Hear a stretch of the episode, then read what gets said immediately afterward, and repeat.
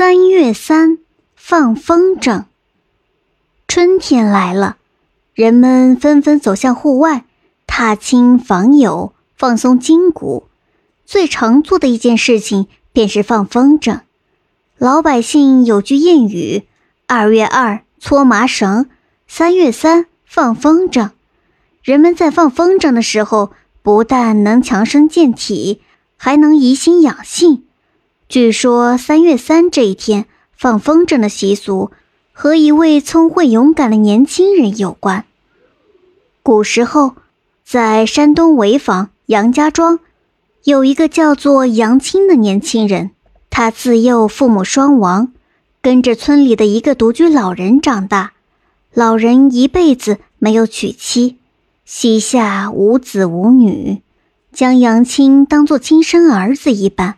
教他识字，教他做人的道理。老人有一个爱好，画画。他闲来无事，就摊开画纸，画上几笔。老人的画工很厉害，杨青每天耳濡目染，也对画画产生了兴趣，便缠着老人教自己画画。老人想了想，如果杨青能有一门画画的手艺，将来自己不在了。他也能靠这门手艺养活自己，在老人的悉心教导下，杨青画画的本领越来越强，画什么像什么，栩栩如生。看到杨青在画画这方面有如此天赋，老人十分欣慰。几年后，老人去世了，杨青成了一名画师，靠卖画为生。他画的鲜花。能吸引蜜蜂来采蜜，他画的树木能引来小鸟，大家都喜欢找他画画。靠着画画，杨青过得也算是衣食无忧。有一天，杨青带着画好的几幅画去镇上卖，在经过一片树林时，他听到有人在喊：“啊，救命！救命！”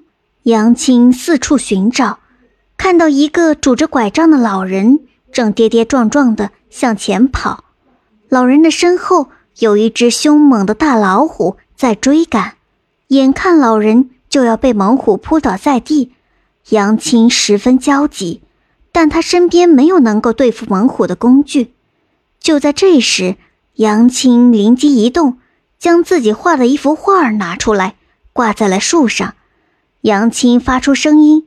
吸引了老虎的注意力，老虎向杨青这边跑过来，杨青忙上树躲避。老虎在树下转了几个圈儿，被杨青挂在树上的画儿吸引住了。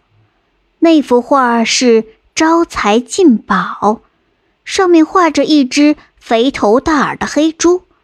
老虎看到画上的黑猪，口水直流，他叼起画纸，反身钻进了山林深处。被救下的老人十分感激杨青，他请杨青去自己家里做客。老人的女儿叫做凤珍，是一个心灵手巧的姑娘。她听说杨青是自己父亲的救命恩人，便做了满满一桌子的好菜款待杨青。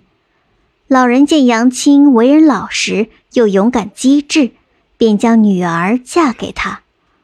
老人询问杨青的意见。我家里就这么一个女儿，如果你愿意娶她，那么从今往后我们就是一家人了。凤珍听了父亲的话，羞红了脸，跑进厨房里去了。杨青也一直低着头，一个劲儿的吃菜，就是不说话。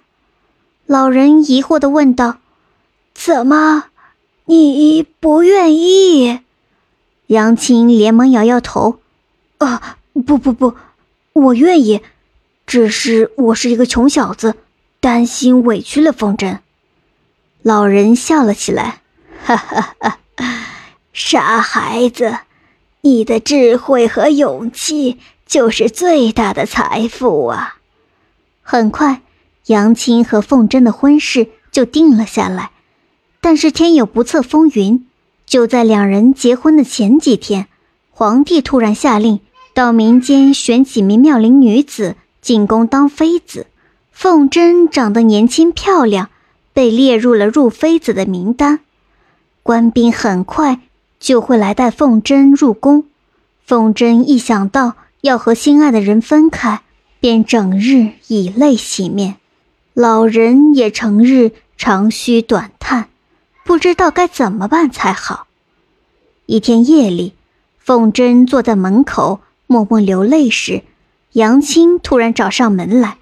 他从背后，他从背后取下一个纸人，对凤贞说道：“别哭了，我有办法让你不进宫。”那个纸人和凤贞长得一模一样，乍一看。根本分辨不出哪个是真人，哪个是假人。在官兵来接凤珍入宫的那一天，他们刚走到村口，忽然听到村里有人在大喊大叫。他们赶过去一看，凤珍竟然飞到了天上，而且越飞越高，很快就不见了踪影。村里的人说道：“哦，凤珍呢？被天上的神仙接走了。”再也不回来了，官兵没接到人，垂头丧气的回去复命了。后来村子里的人再也没有见过凤贞父女和杨青，大家都说他们三个人飞上了天，去自由自在的生活了。凤贞飞上天的那一天是三月三，人们为了纪念凤贞和杨青，便在每一年的三月三糊纸人。放飞到天空中，渐渐的，人们便称其为风筝，取凤筝的谐音。风筝的形式也越来越丰富，工艺也越来越精巧。